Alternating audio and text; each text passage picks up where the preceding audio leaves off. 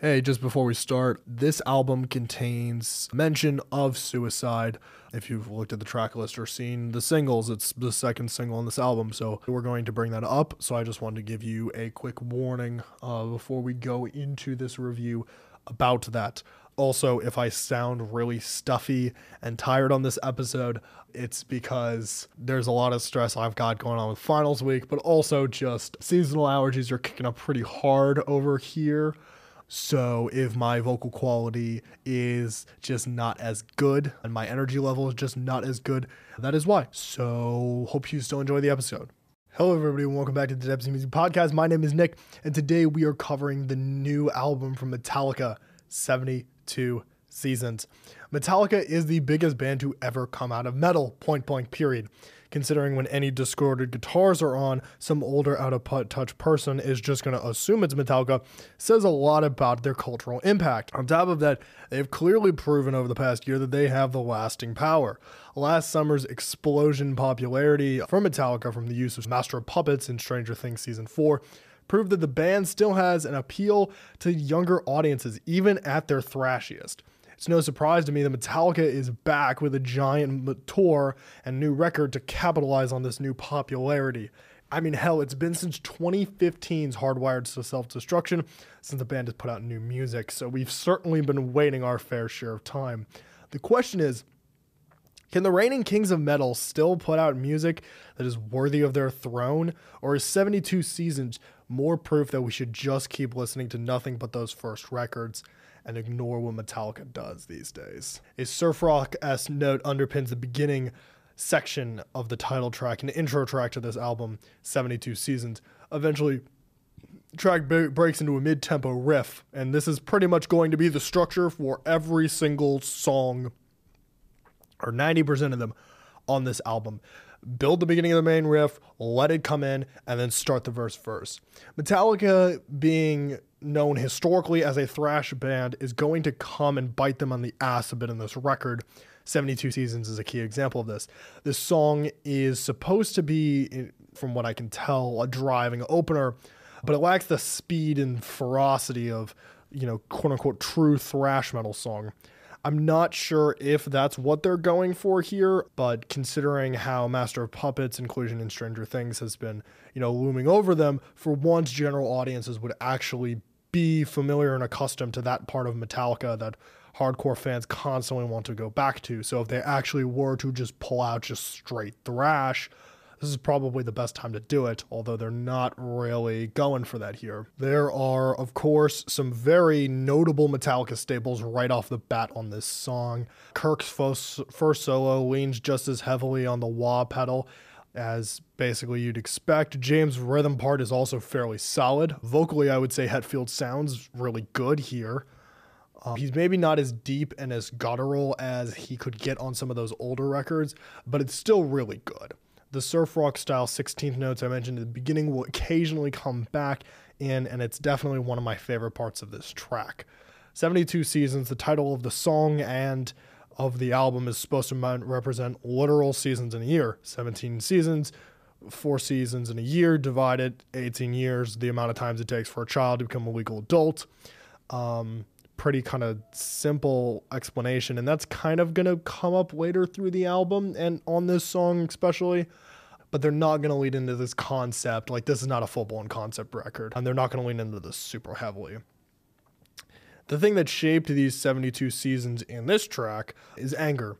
Reading these lyrics and coming to this conclusion, to be honest, was a little a little scary scary for me because you know while Hetfield in particular has expressed struggle with like real anger issues in the past, that intrigue and that personal edge, which I would typically like, is kind of what sours this, mainly because Metallica writing about anger is like the oldest trick in their book. You know, I mean, Saint Anger, insert snare joke here, is all about this. And their documentary that came out before that album, Some Kind of Monster, is all about this. They've written song after song after song after song all throughout their career about just being angry.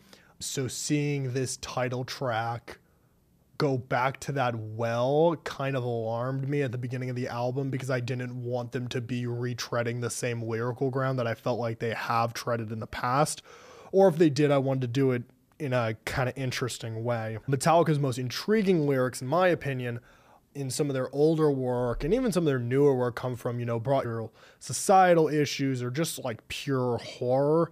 The personal edge on this band post Black album, I think, is nice, but once again, I just don't want to be treading on ground. The pace of this track is pretty steady and it's not really changing much for all seven and a half minutes, which makes me feel like Metallica might be getting a little too comfortable on 72 seasons. It's a pretty long song, and it is the first of many because I'm telling you, we are not really going to shorten up too much in the general range from here.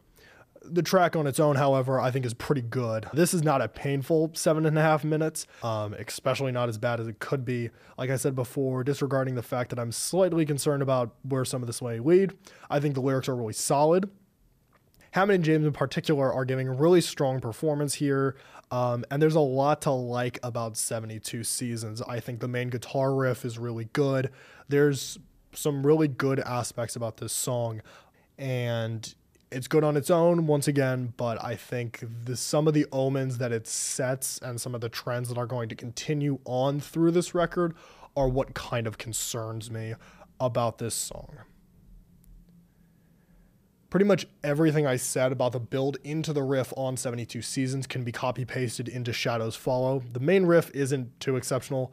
My personal favorite parts of the song are the double track riff right before the solo and the vocal melody leading into the chorus. I mean, the most notable thing about the song, in my opinion, is that after the solo, there's another introduced riff, which is basically just essentially the na na na na na na na na na na na na na na Batman theme which I don't know if they were intending to do that, you know, considering, you know, shadows fall. I could see why they also did that intensely, but it could be a coincidence. Who knows?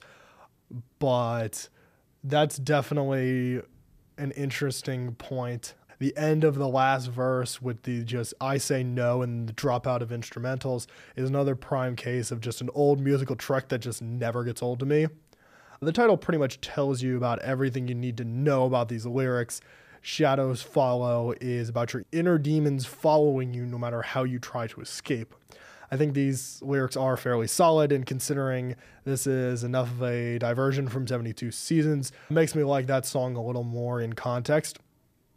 The only issue is that musically, 72 Seasons makes me like this track less in comparison on a musical sense because I just think the instrumental is far less interesting.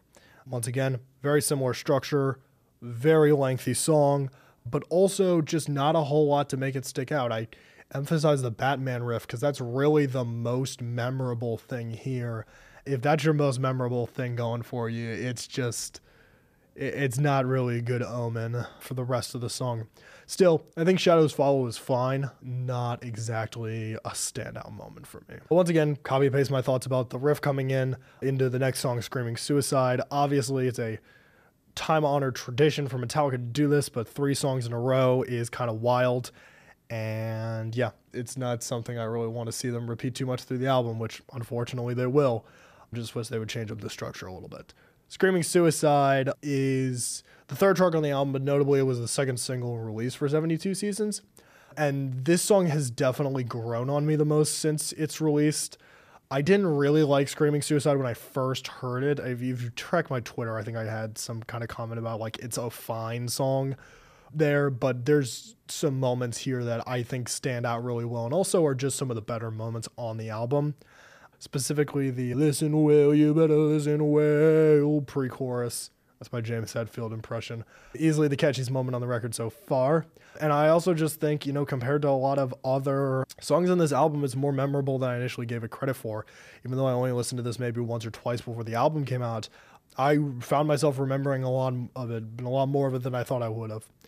I also like that the speed is cranked up a little bit for this track. I just think that the riffs and solos are better written on this song than what we've seen on most of the record so far.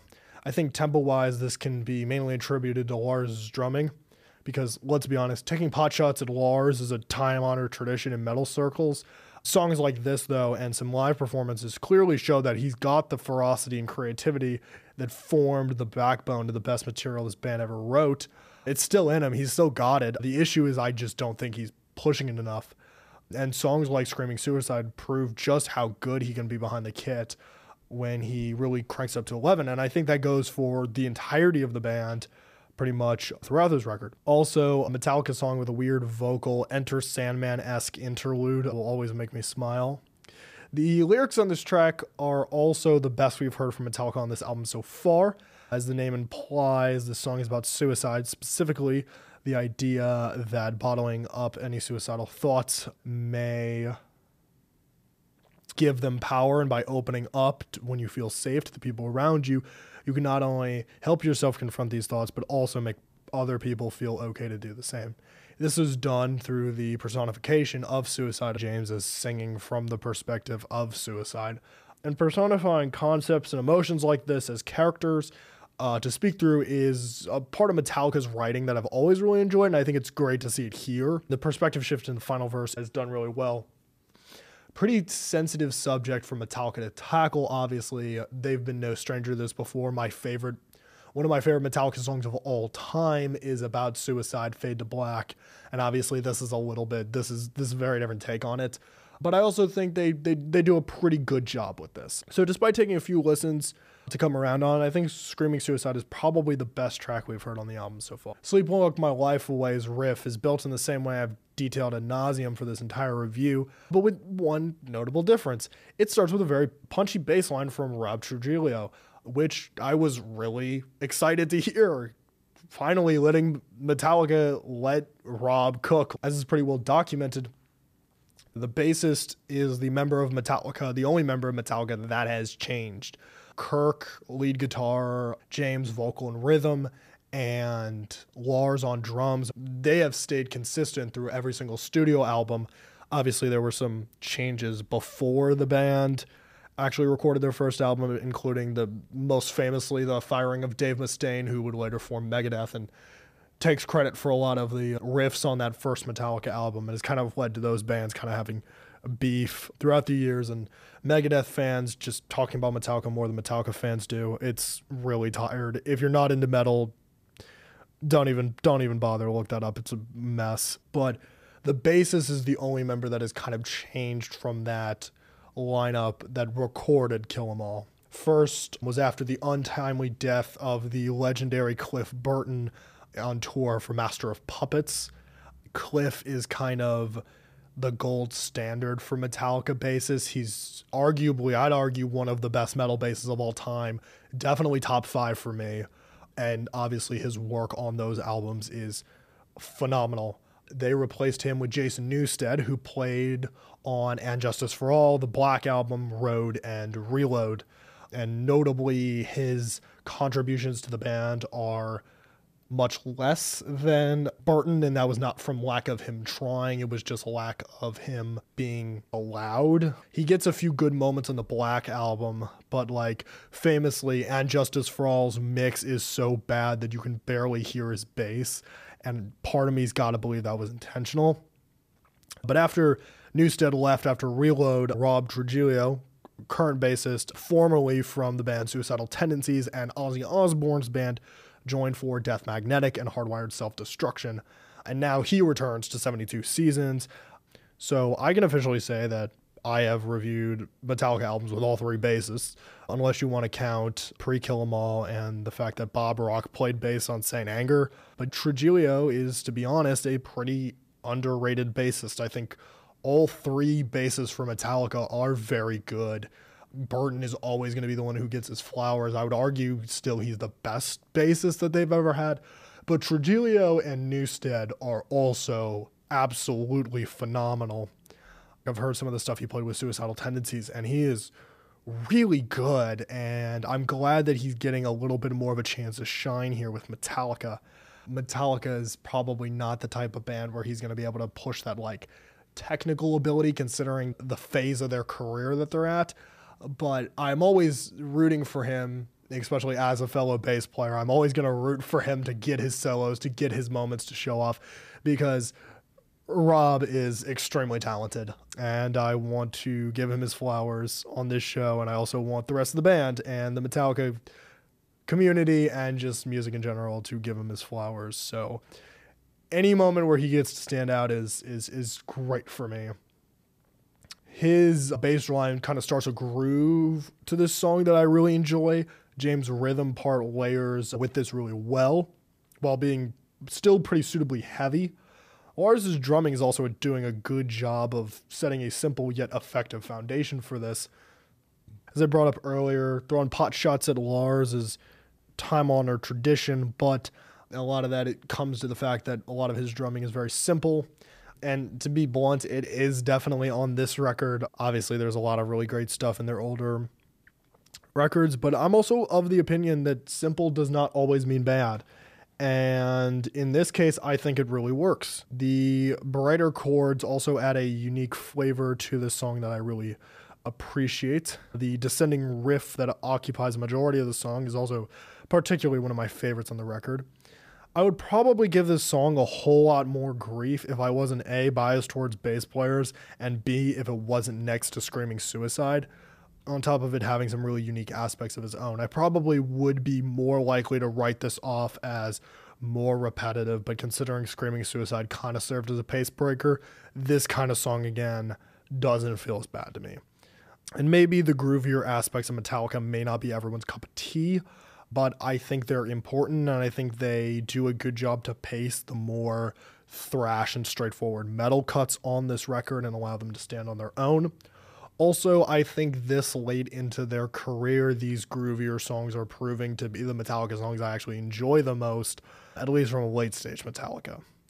Lyrically, I also think this is a pretty good moment. The subject matter of just kind of going day by day through life is conveyed in a pretty interesting way that I think stands well on its own. And overall, this is just another pretty solid song. The next up is You Must Burn, and typically I don't run out of things to say about each song without getting repetitive um, this early on, but you know, it, this this this record's kind of this record's kind of testing that theory. Uh, I'm not an expert on song structure at all, um, but this is pretty much the same thing we've spoken about. Decent to pretty good mid-tempo riff, pretty minimal rhythm section. There are some parts of this that I do enjoy. The post solo riff is another favorite from the album.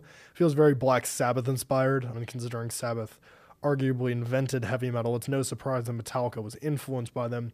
But seeing that come through this clearly is something I'm far less used to and definitely enjoy.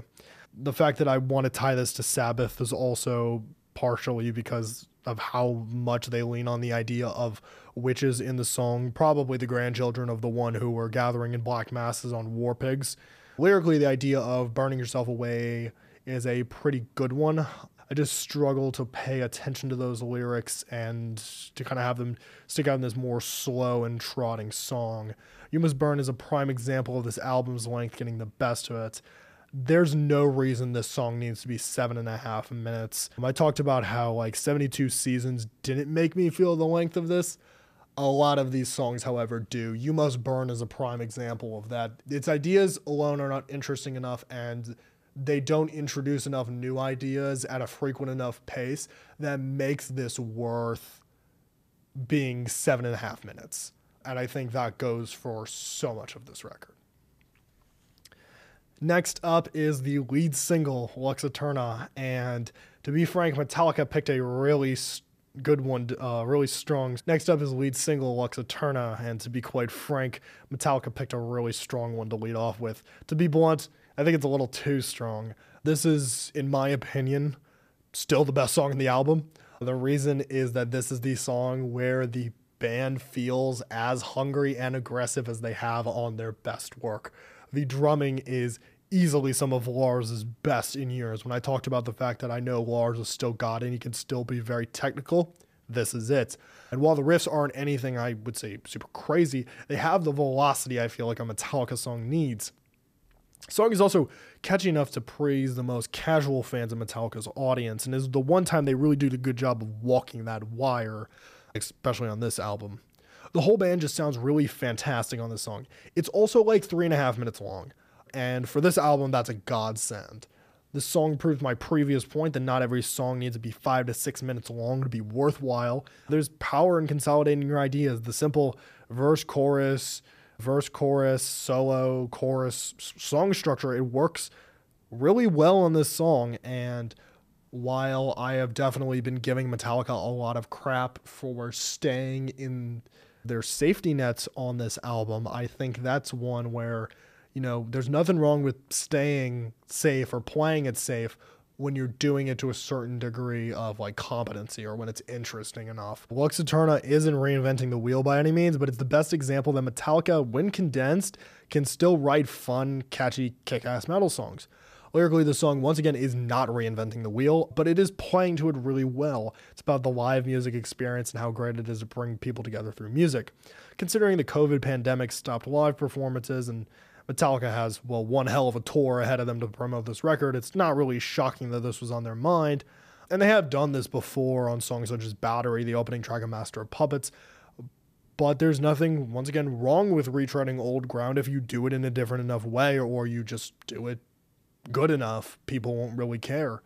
Plus, the venues and the experience of a Metallica show has changed dramatically since Battery in 1986, so definitely need to go back over this concept again.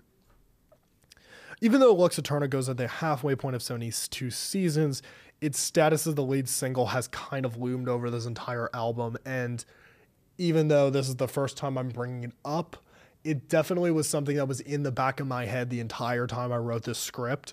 Um, and the entire time I was listening to this album was that was our first glimpse of it about like almost six months ago. And it was like, okay, that's what this new Metallica record is going to sound like. And it's like, no, in a lot of ways. There are parts of this that sound like the rest of the record. It doesn't feel out of place on this record.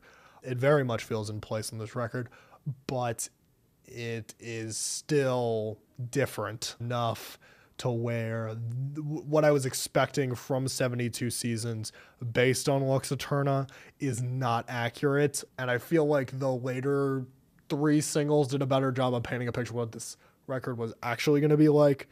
So I didn't go into my uh, into this record with my expectations as high as they would have been if Lux Æterna was the only thing I would have heard. Lux Æterna has basically shown me a version of Metallica that is stronger than what I am expecting. Um, it was a stronger Metallica than I had seen in years. It was a Metallica I wanted in 2023. Um, the only issue is that a majority of that Metallica is not present on the rest of 72 seasons. Case in point, we're back to the pretty much the same formula instrumentally um, with building in these kind of mid-tempo guitar riffs on the crown of barbed wire. While I do appreciate the groovier aspects of the track, it definitely doesn't work as well in my opinion here as it does on Sleepwalk My Life Away. Just not as groovy of a song. The chorus is fairly catchy, and I do enjoy the guitar solo. I also think the concept of a crown of barbed wire is a really good concept. It's a really good image. Uh, it's just that Metallica is not doing a whole lot with it. It's not bad. It's just overall, once again, pretty forgettable. I'm going to bring it up again, but this song, along with so much of 72 Seasons, is overstaying its welcome. This song is just too long, and there's not enough keeping it interesting to make me feel like it's worth that time. So I'm going to move on to the next song before I do the same. Also, not a lot to be said about Chasing Lights. The lyrics about chasing and there being no light without darkness are pretty good. I would argue that with this song, the next one, and Shadows Follow and Screaming Suicide, the theme of repressed negativity in the youth is probably the, one of the more consistent through lines in this album theme thematically. And I think that's pretty solid. Once again, I think all those songs, for the most part, have decent to pretty good lyricism. And it's definitely not something I mind Metallica talking about. But once again, it just kind of wears on me a little bit after instrumentally, this album has just become very monotonous. Third single If Darkness Had a Son is up next. That's another song that I feel like has grown on me a little bit. The main riff is one of the better on the album, even though I think the rhythm section is incredibly boring. It also has a pretty solid chorus. Those aren't all things I expected to be standouts on this record. But in comparison, these riffs and these choruses do definitely kind of peak out a little bit above the rest. Lyrically, this song has all the classic Metallica corniness that I adore so much. This is pretty much the stuff I want to hear from a non thrash Metallica of like the idea of like darkness having a son. Here I am. You know, that's so like, that's very much like post Black Album Metallica writing. And it's kind of stupid and it's real corny, but I kind of like it. And it's at least fun.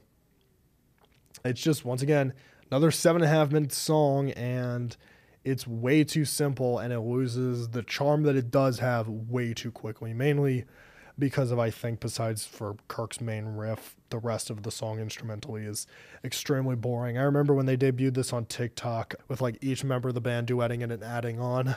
I thought it was just like a basic TikTok trend because of the the way that they this instrumental was with the bass, the rhythm guitars, and the drums, just like chugging on like that the E power chord. I just thought this was just some generic thing, and then they threw Kirk's riff over top of it. And they're like, "Oh, this is a new song." I was like, "That's." I thought that was just like something you wanted fans to build, like a really basic strong structure for you guys to have fans build off of. Apparently, this is your actual song, so that kind of gave me a kind of glimpse of where we were kind of headed with this record. Luckily, though, I would argue we have the best non single song up on the album so far next Too Far Gone. Just like Lux Æterna, there's nothing incredibly revolutionary about this track, but what it does, it succeeds at. Lyrically, Metallica picks another depression topic and conveys it in a suitably interesting way. Another really catchy chorus also helps. I love the way the guitars are harmonized. It feels very Iron Maiden in a really good way. Hetfield's rhythm guitar part is especially noteworthy here. It's some of the best blending of his guitar part and his voice in a way that really complements each other. I think that's some of the best that's been on this album so far. While I still don't have too much to say about Too Far Gone, it's essentially as if all the things I've been complaining about this record, like my major complaints about, you know, length and kind of monotony of instrumentations, were remedied but nothing else was really improved. It was just brought up to a good level. What you get in that case is a pretty good song played by really good musicians. And an album full of songs like this may not have been the best or most original thing in the world, but I definitely would have appreciated a world where Metallica just put out a bunch of really solid songs. Room of Mirror falls into the middle of the track list in terms of quality. I genuinely do not have much to say about this. Just pretty much maybe a hair above average on this album, but it's pretty much just it. Of course, though, I have a little bit more to say about the final track. As we round to the end of this album, we are face down with Inamorata, the longest Metallica song of all time. At the end of an album where I've spent nothing but the past 30 minutes complaining about how long and drawn out this album is. This song is 11 and a half minutes, you know, metal and my personal taste of enjoying bands like Pink Floyd have made me no stranger to songs of this length. I have enjoyed plenty of songs that are much longer than this. But considering how boring a majority of these longer songs for me have been, I kind of saw this ambitious length of Inamorata as something that had me more scared than excited. The thing is, though, Inamorata is actually pretty good. It doesn't need to be 11 minutes long?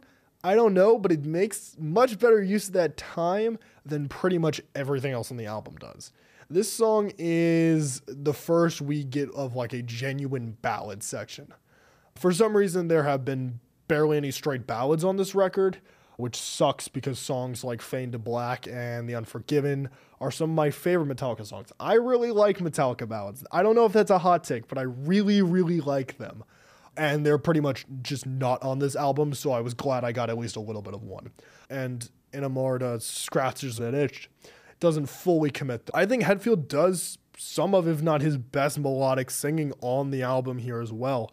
But it's also pretty well structured. It flows nicely and all the major instrumental and vocal melodies work. It moves from section to section in a way that is seamless and also it has enough unique sections to where with a little bit of fat on the ends of each. For the most part, you're not too bored for too long before we get a new idea, a new riff, a solo, or something else to re engage you. Overall, though, I think this is a really solid song. I think it's really hurt by its placement on the album, but considering it's an 11 and a half minute Metallica song, I really can't be that mad at it. There's some really great ideas here, and if you are a Metallica fan and you have been curious about this song, I would say give it a listen. On its own, it's actually pretty good. But to sum it up, my overall thoughts on 72 Seasons is that Metallica is so damn big that they have nobody to tap them on the shoulder and be like, hey, that section's too long, move on. Or hey, that riff is kind of too generic to be the basis of this entire song. They feel way too comfortable on 72 seasons. Metallica has nothing left to prove they're the biggest band that metal has put out, as I said in the intro. And to me, that's the problem. The hunger present from their best work is no longer there. And it leads to a record down a road that kind of just goes down this road of self indulgence I'm not really happy with. Say what you want about the Radio Rock Spawning Black album, but the hits on that record are hits because they're just really good rock songs. The world doesn't need Master of Puppets 2. Hardcore fans will always love them for. That's what I'll always love them for. But I also understand that that band is not here anymore. And there is a version of Metallica in 72 seasons that I like the band that made Lux Æterna, the band who has made some of these songs, there are parts of it that is really good. If you were to cut down a bunch of these sections down and really trim the fat off of this album, you could cut this thing down to probably about 45 minutes and it's way better sure, these songs are still going to be kind of generic instrumentally, and they're not going to be anything exceptional in terms of metal or in terms of Metallica's catalog, but they're definitely just going to kind of get in and get out in a way that moves fairly fast. Lots of 72 Seasons, in my opinion, is worth the listen. Their songs I think are genuinely really great but listening to the LP as a whole feels more like a chore than should. It's a, an album that contains songs that I think are best enjoyed alone rather than as a full album experience.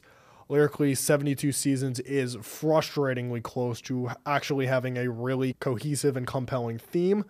All the subject matter talked about is good, however, but as I talked about in my more fiery last episode, I'm, i guess I'm more like Metallica, where I'm more mellow now because I'm stressed with finals. And last episode, I was much more enraged at NF. But the subject matter doesn't really matter.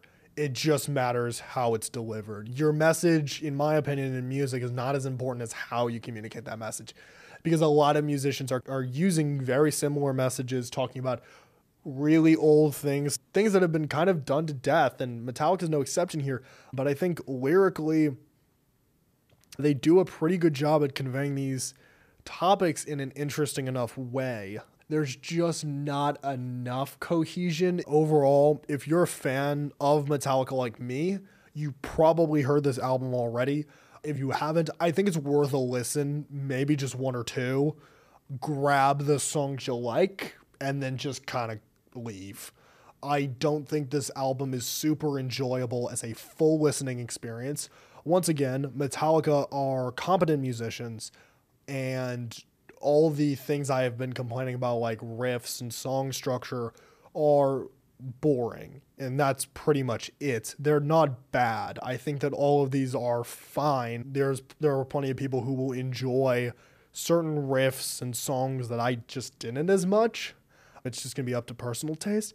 I just think that there's a lot of stuff on this album that is redeemable, that is really good, that is worth your time. And I think that what you will gain from going to this album, listening to it, and taking out the best parts is better than the amount of kind of boredom you're going to get from listening to it because that's at the end of the day just the sin of this album is that it is boring but it is kind of sad to see that come from a band like Metallica, a band as big as Metallica, this album would be probably mostly ignored by most people, with the exception of a little bit of talk, if this was not by the biggest metal band in the world. At the end of the day, prime example of a band that is haunted by their legacy. They are a band that has lived in the shadows of their 20 year old selves for decades now. They made us wait seven years for this, and I'm personally waiting to wait longer than that to hear from them again. Because at the end of the day, after this, I thought to myself, did I really need a new Metallica album? And my answer was not really. Does there need to be any more Metallica? Not really. I kind of want it more than ever now, considering this album was not really great for me. And I heard parts of this that I felt like had some real potential. And I'd love to see them capitalize on it. But the idea of Metallica being really hungry and like going out and making just this like record that they just put their entire hearts and souls into it because they just wanted to be like so good. I highly doubt that's going to happen. If they get that hunger back, if something happens and they decide to get that hunger back, they certainly have all the tools to make another fantastic record. There's definitely a world where we get another really great Metallica album. The question is, what needs to happen to make that happen? I'm bummed that 72 seasons wasn't that because I thought for a moment that it genuinely could be. But that is it for 72 seasons. Let me know what you think of this album. Be sure to follow us on Instagram at Depths Music Cast and Twitter at Depths Pod. This is more important than ever now, especially to those of you who listen via the Post website, considering that site will be far less active with the school year ending. If you like this review and you want more of it, it just so happens that Metallica is the band I have talked about the most on this show. So if you want to hear about their mainstream turn on the Black album or their peak of thrash on Master of Puppets, you can check out my reviews for those. Just please ignore the fact that I mentioned that I was going to review the Blacklist cover album in the Black album review. I never got through that script. There was way too much music for me there, and a lot more interesting things came out. So that one will sit in the drafts forever. All that being said, though, thank you for listening. I've been Nick and thank you for diving with me into the depths of music. I'll see you next time.